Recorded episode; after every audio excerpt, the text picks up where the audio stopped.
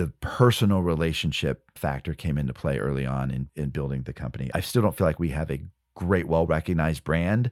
I hear from the sales team that, you know, one in five, one in four people that they're talking to will say, Oh, yeah, I know you guys. Uh, so that's why the CMO is here to help us solve that problem. But we got the, we did the harder part first, which was get, get the sales and, and get customers in the door. Welcome to the Leaders of B2B podcast, a weekly show where we bring you interviews and in the weeds expertise with today's B2B experts and thought leaders. You can see more about today's episode and guest by visiting our website at leadersofb2b.com. This episode is brought to you by Content Allies. We help B2B companies launch revenue generating podcasts. We schedule interviews between you and your ideal prospects and strategic partners. You show up for engaging conversations, we handle everything else. Ready to build a podcast that grows your business in just one hour per week? Reach out to us at contentallies.com. Do you employ or pay workers in other countries? Even if you don't yet, you might soon. Now that remote work is the norm, employees have more freedom than ever to move around. If you want to keep the best people, you have to stay flexible. That's why Remote makes it easy for companies of all sizes to employ global teams.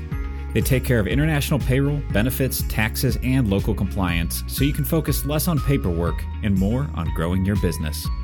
Remote helps you onboard full time employees or contractors in countries all over the world in minutes on its simple, easy to use platform. And even better, Remote helps you rest easy by providing you the most comprehensive intellectual property protection and data security in the industry. They own full local legal entities in all their covered regions, guaranteeing you never have to deal with a third party ever. To save you money, Remote never charges any fees or salary percentages. You get access to everything Remote offers from payroll to compliance and to benefits management for one low flat rate. No hidden fees, no surprises, ever. Just the best global employment solution in the business. Best of all, podcast listeners get an even bigger discount. Get your first employee free for 12 months and two months free for any additional employees onboarded during their first year. You can get 50% off Remote's full suite of global employment solutions for your first employee for three months. Just visit remote.com slash leaders and use the promo code LEADERS. Welcome back to Leaders of B2B. Today I'm joined by the CEO of a company called Leonardo 24 7. They help property owners and managers increase operational efficiencies while mitigating risk. He's also the host of the Apartment Academy podcast. I'm so excited to be joined today by Daniel Cunningham. Daniel, welcome to the podcast. Thanks. Great to be here. It's such a pleasure to have you. You know, my whole family's in real estate. I'm fascinated by the industry. We're going to talk about prop tech. We're going to talk about your entrepreneurial journey. We'll might even get into some podcasting. But, you know, to sort of introduce listeners to, you know, Leonardo 24/7, I briefly hinted at it in the beginning, but tell us about that company. Yeah, so Leonardo 24/7 sort of bridges the gap between if you're an apartment, a multifamily operator or owner operator, you have policies and procedures and inspections and workflows and a whole host of things that you expect to be happening at that property on a day-to-day basis that are often very difficult to track and, and to manage, especially if you have larger portfolios, getting everybody doing the same thing in the same way at the right time. It's been a real challenge in, in the in the industry. And what Leonardo 24-7 does is it it changes the the dynamic from expecting the the folks on site to know it all, to be experts in all these different verticals in preventative maintenance and risk mitigation and leasing and you know sometimes they're part-time lawyers, sometimes they're part-time psychologists. I mean, it's a lot that weigh on the folks that operate these buildings and to expect them to to be experts in everything and to remember it all is not realistic. So Leonardo shifts that burden rather than expect them to know it all, Leonardo becomes the expert in in operating that asset, and then sort of like your right hand man gives you daily guidance based on a, a, property's unique amenity and equipment profile, uh, geographically where is it located? You know, is it subject to cold, freezing temperatures, or hurricanes? There's a whole number of factors that then automatically generate a year's worth of daily guidance for the property, based also on their own policies and procedures to the extent they have any uh, that gets built in so that what what's a priority, what needs to be done, and the way it needs to be done. There's no question about it. Just pushed out on a daily basis to um, a mobile device or a desktop, and now you just ask people on site to execute and you've given them like everything they need to be successful the form they need to use like a video they need to watch if they don't know how to do something like you just really making them much more efficient and and that lowers all kinds of operational risk which is sort of really what underpins i think our our basic value proposition. Yeah. That's fascinating daniel. How did you get into this space? You know had you had you been in the real estate industry before? Take us to the moment when you you know kind of the idea for this this company was you know if was formulated. Yeah. It's a, it's a classic you know uh, founder led company where the founder has specific domain expertise and solved a problem for themselves and that's what happened in this case so i was i was former director of asset management at aimco when they were the largest multifamily REIT in the country, and uh, and, and and the largest operator at the same time. And you know, we were constantly struggling with going out, auditing the properties, what was actually happening on site, and finding that you know, aside from the things that really felt urgent to them, you know, keeping things leased, keeping apartments leased, you know, raising rents a, a, lot of everything else was really ad hoc, despite giant binders full of of policies and procedures that Aimco was constantly updating. It was it was not they were not being followed in the field. But it wasn't until uh, I, I started a management company for a company here in Los Angeles where I really got to sort of stand side by side with the folks that are in the field every day in the trenches and and got to witness for myself that the that the problem was there's just too much to remember. There's not everyone is an expert in everything.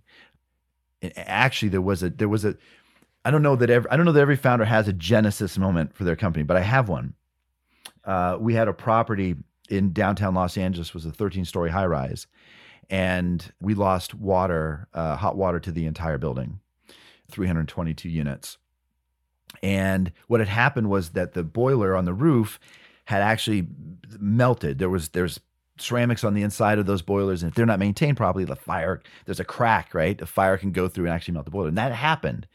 And we had to I had to expedite a um, a boiler to, manu- to get manufactured, helicoptered to the roof. It was super expensive. Uh, we had to give you know loss of habitational credits to everybody that lived there. It was a very expensive affair, and and the owner of the company called me into his office for a very uncomfortable meeting and was like, you know, Daniel, how did you how did you let this happen? And first of all, I was like, well, this is a vendor's responsibility, right? Our property managers don't know anything about managing the boilers. I don't know anything about managing the boilers. And so, you know, it was just an oversight and we couldn't have known this was going on. And he said, I want you to make sure that this never happens again. I said, well, okay well, we can tell everybody, but it's a business with a big turnover rate. I mean, in multifamily, you have over 50% turnover rate in many companies. So we can tell everybody, but that institutional knowledge evaporates within 18 months. And uh, the next guy that comes in, who knows what they'll know. So that started a process. First of all, what I thought was going to be my next big affair, which was I wrote a book that was intended to codify all of these processes that we like, hey, these are the things, these are things we have to do every day, every week, every month. So I wrote a book called 365 Days of Property Management, which I quickly realized was probably not going to rise very quickly on the New York Times bestsellers list. I mean, not it's not the most riveting reading, but it really served great as the basis of a soft piece of software. So, so that was the genesis of, of Leonardo was trying to solve my own problem, my own exposure in operating uh, real estate assets. And uh, we launched the beta product in 2014 and immediately uh, received amazing feedback from large operators, which we didn't expect. We thought, look, we're going to be helping out other smaller operators, mom and pops that have, you know, less than 25 properties and they don't have a budget for a senior VP of maintenance and certainly don't have a risk manager wandering around.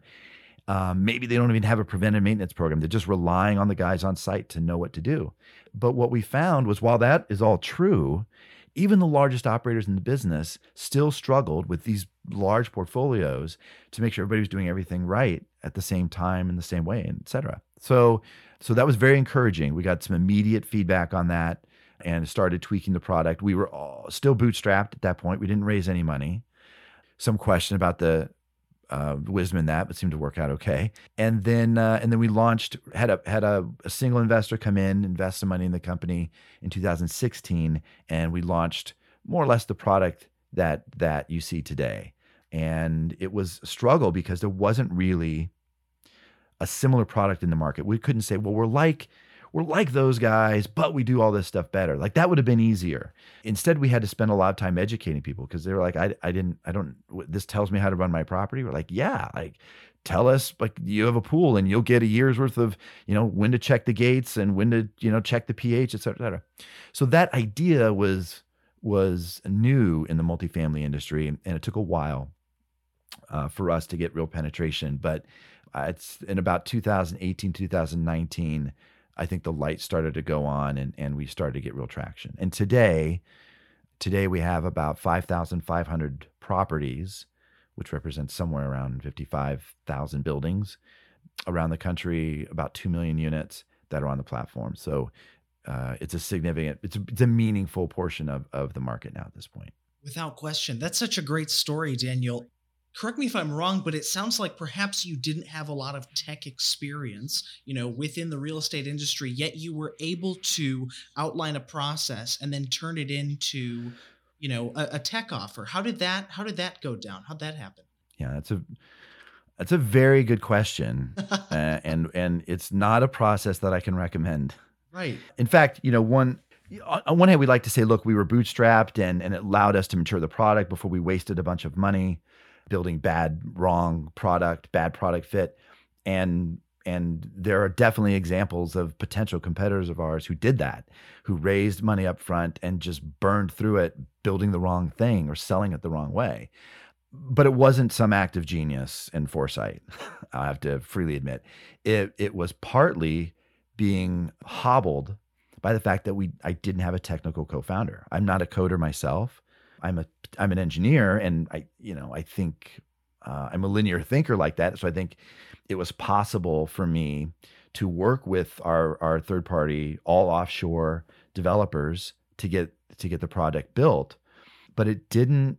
It it, it, it that, back then at least it didn't fly with a lot of early stage seed investors who wanted to see a tech guy on the team who could you know, bang out a new feature overnight if if need be. And uh, in the early days, that was that was hard. So I'm sure that that I was less than efficient sometimes, and uh, there there I'm sure that I can think of a couple times where you know we went down sort of a cul-de-sac and like this is not where we we wanted to be, and we ended up there because I wasn't developing you know great you know functional requirements or feature requirements that i learned later uh, and got better at it. But but the early days yeah it was it was hard uh, and a challenge and not the best way to go about things. But you know you can't just um, you can't just walk through the neighborhood knocking on doors and say do you want to be my technical co-founder right? If if that person's not in your in your orbit they're hard to find and they're probably doing their own thing. If they're smart enough and ambitious enough to want to be involved in a startup, they probably have their own idea that they're germinating. And so, you know, and and this is given LA where while not as vibrant a tech ecosystem as say San Francisco, still has a you know a prominent like there's a there's a CEO local CEO roundtable and CEO uh, you know a networking event that I would go to and you know, we just had to make it work. And I found, uh, luckily, blessedly, I found great offshore consultants who could step in and fill an engineering lead and, a, and an enterprise architect role. Again, not do we get it all right? Probably not, but it was good enough to get the product put together to deliver something of use, uh, to deliver value, to prove the concept, and then and then start selling the product. And once that happened, and once once you had people that were raving about what we could do for them, then the objections to the fact that it wasn't a technical co-founder started to evaporate a little bit. And that segues so nicely into my next question, Daniel, because you know you had a product, it was ready, um, and then how did you, candidly, how did you go about introducing it to the market and selling it? Had you had a lot of connections within the industry already? You know, was there specific strategies that worked really well? So I don't I don't know that the multifamily industry is drastically different than many other industries, but it is definitely different than many. In it is it is extremely insular. There was a lot of movement between companies, so a lot of people at the at the at the enterprise level, at the enterprise investment level. There's a lot of folks that know each other, and a lot of sales have been done traditionally in this industry based on relationships. It is not if you if you if you parachute an a super enterprise sales guy in a multifamily, it probably will fail because that approach just generally is is difficult to sell product. You you have to come with with knowledge of what the industry is like, knowledge of what the uh, you know what the people are going through on a day-to-day basis. And so initially and and although I had been in the industry and I was with a very large firm, I wasn't I didn't have a national presence. I wasn't going to National Apartment Association meetings and and I wasn't a vendor, right? So I hadn't established relationships with other owners, operators, third-party managers. Um, you know, I was a third-party manager. The vendors came to me, so I didn't have a Rolodex of people to sell to.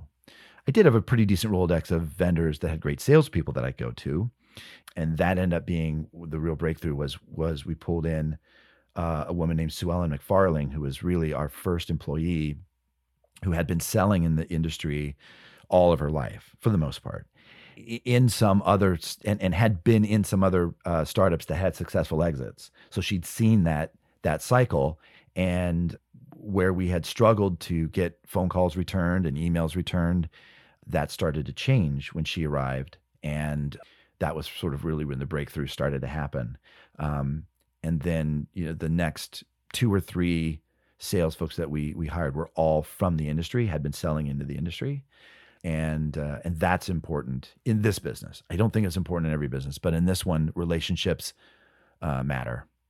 Yeah, real estate really is a unique industry, isn't it? And and no doubt you have some insight on that from you know the CEO of a, a tech company, candidly. Yet somebody who's also worked in the industry. So your company eventually did receive, you know, an investment. You'd been bootstrapping it for a while. If I may ask, what was the motivation behind that decision? I think once you, I, I think it, I think it's fine, and I'm going to make the case maybe optimal to spend your early days lean, trying to get product right, testing it with clients, seeing what they say, but once you realize you have lightning in a bottle, you have a very limited shelf life to capitalize on that and uh, and to sell the hell out of it. And it takes capital to do that. There's just, just there's no two ways around it. And you know, unless you can, this happens rarely, but unless you can generate enough, you know, free cash flow on your own, uh, just bootstrapping, you are going to have to raise money at some point if you really want to garner the kind of market share that becomes defensible. And so uh, that really was it. The product was more or less fully baked. We definitely added. So you're so we raised. You're, you're referring to we raised nine and a half million dollars from a private equity fund out of New York, Level Equity. Happy to give them a plug. They've been great to work with. So we raised uh, that money from Level Equity in in late 2019. The product was more or less uh, mature at that point. It, it had a full feature set, everything we needed to sell. So it wasn't a fun product. We just had never had any marketing ever. Uh, and the sales team, we had grown to, at that time, uh, about 4 million in revenue. We'd been four and a half million in revenue. We had grown that with you know, off and on two to three salespeople. So the idea with with you know with with several regions never covered in the United States. So we raised money so that we could properly staff a sales team, all the regions covered, add some SDRs who could handle smaller clients, and then um, and then start and hire a CMO and somebody to support them so that we could actually market the product. It was it was. Uh, I remember when I hired the CMO, I said I I, I just never want to hear again how is it that we've never heard of you guys? This is amazing.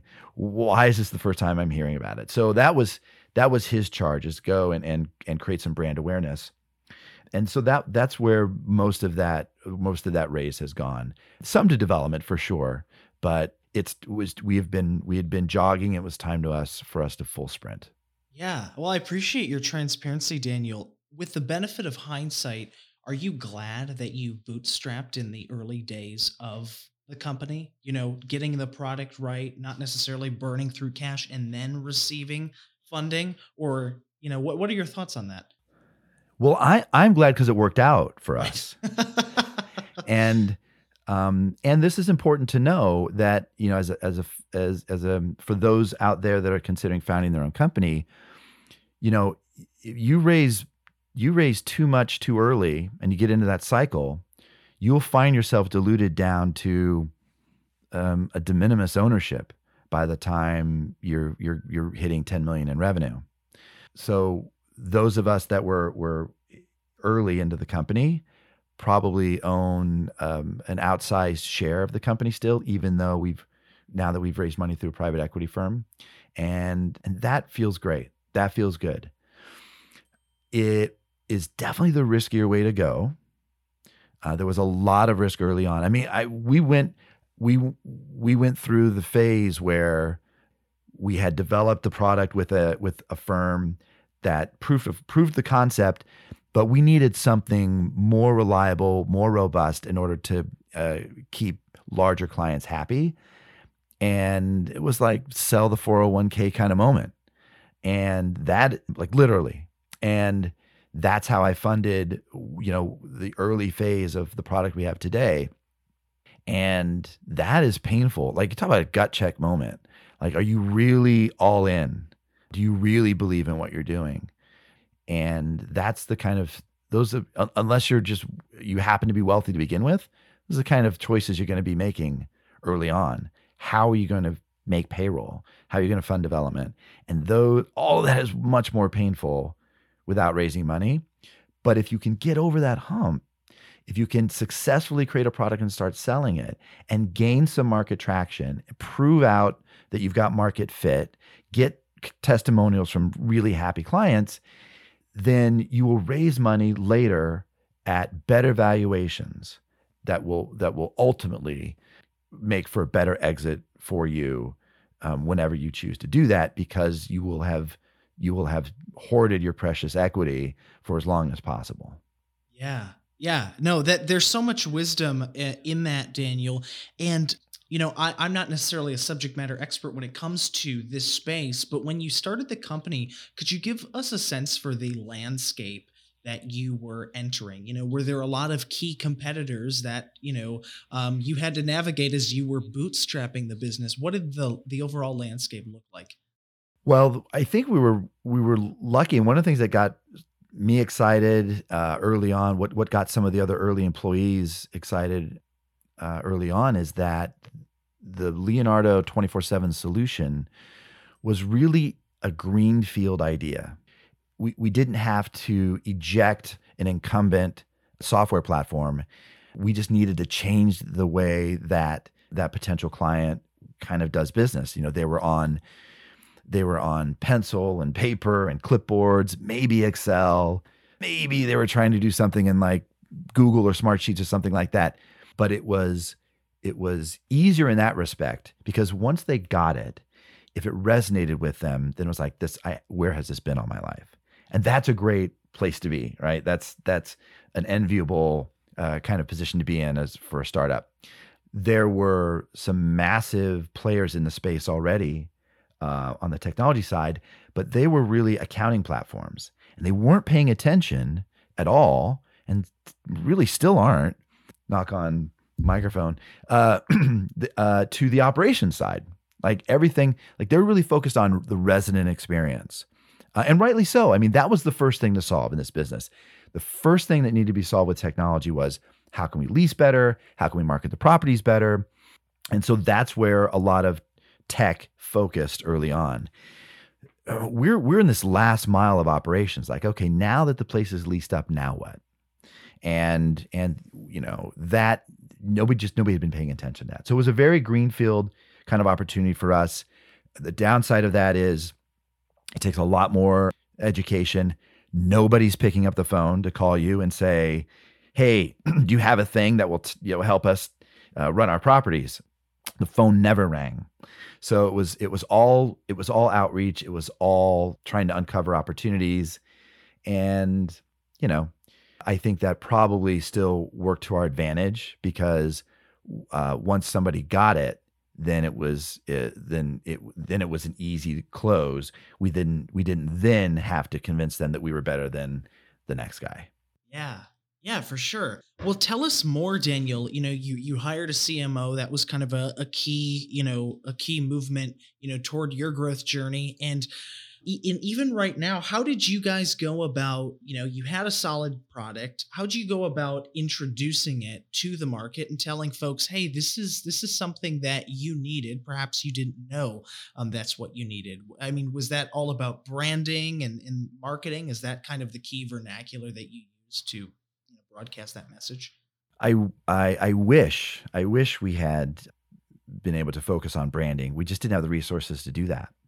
By by the way, that is uh, magic pixie dust in and of itself. If you have a, a marketing person who can successfully brand a product in a way that's memorable, that expresses your value proposition right. succinctly, and and and like that that that's worth that person's worth their weight in gold. We didn't have that person. However, again, I think we're lucky in this industry that so much is driven by trade shows. You know there there are, there are a number of magazines. You can advertise to death in those magazines and talk about your product and and it doesn't move the needle. You you can't you can't advertise on TV you can't you know put an ad on the radio. None of that none of that moves the needle. But but show up at a trade show with a with a booth and a demo and you know half of the top 50 operators in the country will probably see what you're doing.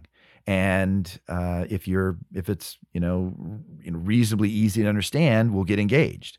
So that was where the early that was where most of the early traction came from. I've got to give credit once again to to uh, sue ellen who also had a rolodex. So those two things you know reaching out through trade shows and reaching out through um, a Rolodex that had been developed over 15 years of selling various products into the industry.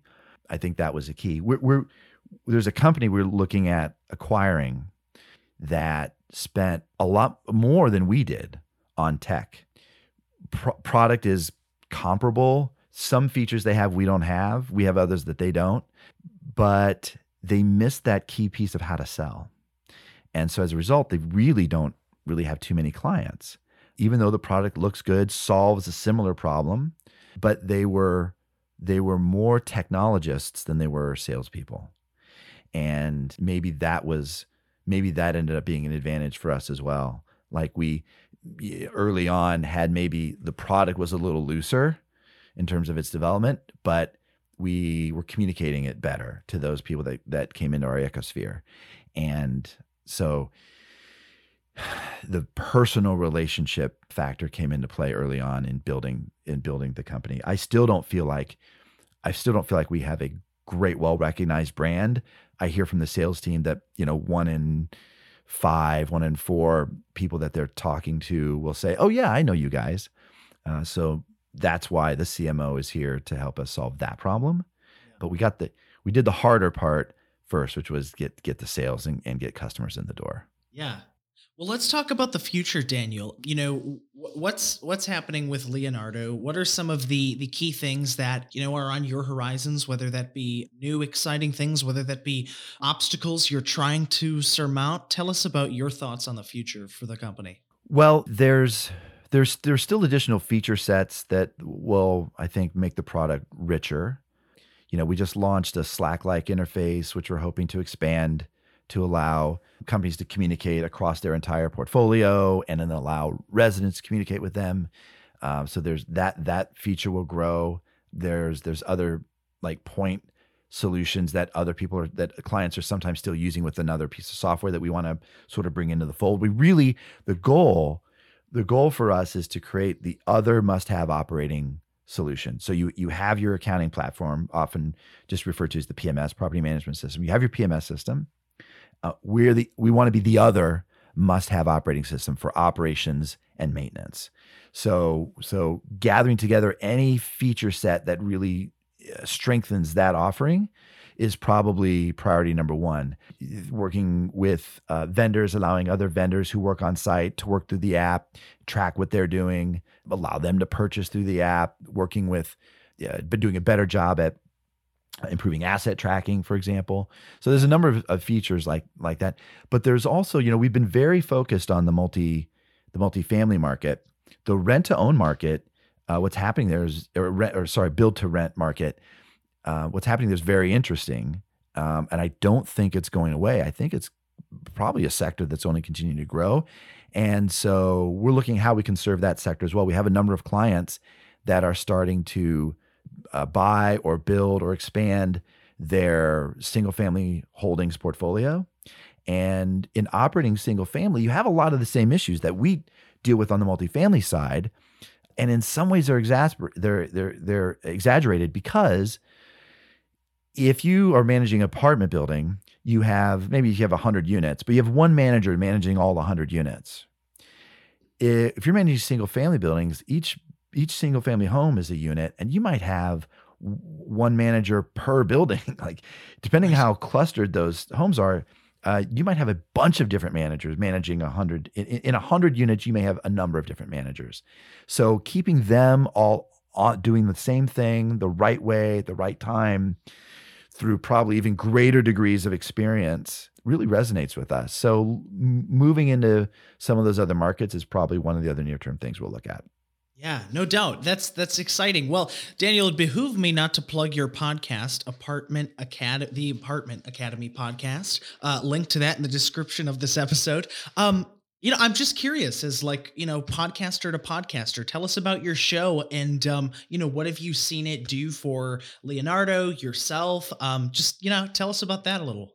Well, first of all, we you know we we launched it as the Apartment Academy podcast, not the Leonardo 24 7 podcast, because the we really wanted to build something that wasn't a shill for the software, was a legitimate show that that that echoed the same values we had as the as the software company, which was deliver value to people, help them operate properties better. There are a lot of like how to make money at real estate podcasts, right? How to sure. buy cheap and right. There's tons of those. Very few. I'm, I might, I definitely count them on one hand that really address operations, the operations side. So we wanted to be the podcast where if you if you were an operator, if you were managing properties, we would bring in the best vendors to tell you about what was happening in technology, um, or or some of these are not so techy, like you know construction vendors. Like how how do you get great pricing on carpet? like so, we really wanted to deliver value first of all. So that was the one of the missions of the Apartment Academy and to give us an opportunity to talk to other people in the industry and you know by osmosis they would learn about leonardo 24-7 because we're connected but we would we we wanted to reinforce that we i are experts in um, in property operations and that's what we do it's what we think about and this isn't just a piece of software we're, that we're bringing to the table we're bringing expertise and a true partnership. And the Apartment Academy an, is, is an expression of that intent to deliver value and teach people something that maybe they didn't know. And it's been it's been a great experience. This is fun, right? This is this is it, it's great hearing other people's perspectives uh, on what they're doing. You know, you're you're you're getting this these tiny slices of different technologies across a bunch of different industries. Uh, I you know that must be fascinating. So it's been it's been a great experience. Uh, I think it's a great way to build a brand, a personal brand also. And the only downside is it is a bit of a resource hog, right? Like getting these you you do a, a lot of these. I think when you reached out to me, I said I, I looked at your your calendar. I'm like, I don't know how you get all these things scheduled because that's kind of the hardest part. And then you have to get them edited and you know published, and and that's non trivial. Um, so if you're going to consider this, just just hopefully you have some help. I do.